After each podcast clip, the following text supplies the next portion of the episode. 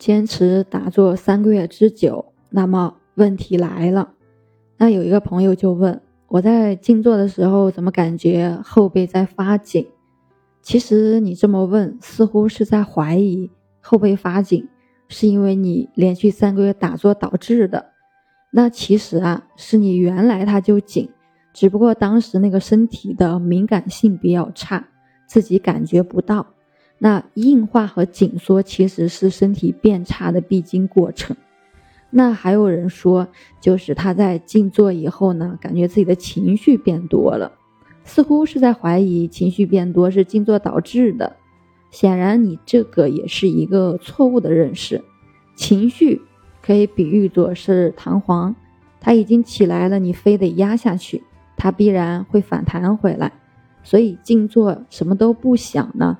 就是让你放开那双压制弹簧的手，情绪的弹簧自然升起来，那你就感觉情绪起来了。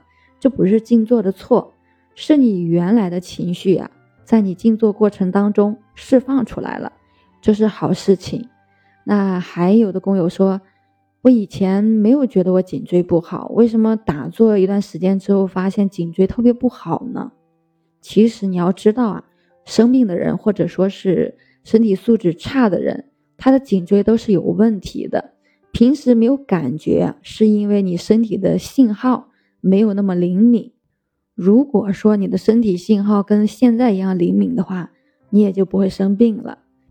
其实啊，我们很多人就是在打坐之前身体是更差的，但是我们在打坐一段时间之后，感觉身体各方面有好转了，所以。才会继续的去坚持，那到现在出现一些反应或者症状，为什么就慌了呢？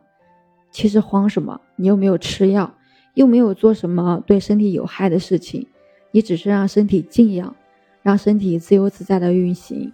如果这样做都是对身体有害的，那我想问你，应该怎样去做才是对身体有益的呢？这些道理其实大家都明白。只不过是事不关己的时候有一定的理性，一旦关系到自己的事，就慌乱了，丧失了理性，理智少了，情绪多了，情绪多了，身体能量就会有更多的消耗。那我们身体之所以变差，就是因为我们的能量一直是在内耗，一直在受外界环境影响，在加速流失。为什么会流失呢？并不只是因为抽烟、喝酒、熬夜、纵欲，包括过度劳累，也并不只是因为那些大的事情或者是变故。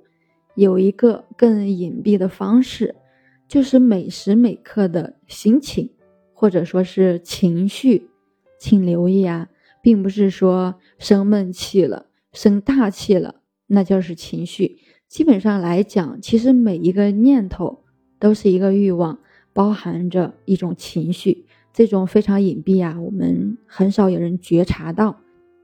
心的宁静，它没有一个平均值，也没有上限。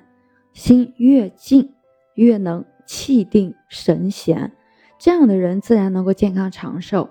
大部分人只是知道抹生气，其实除了生气之外，你的担忧、紧张、伤心等各种情绪。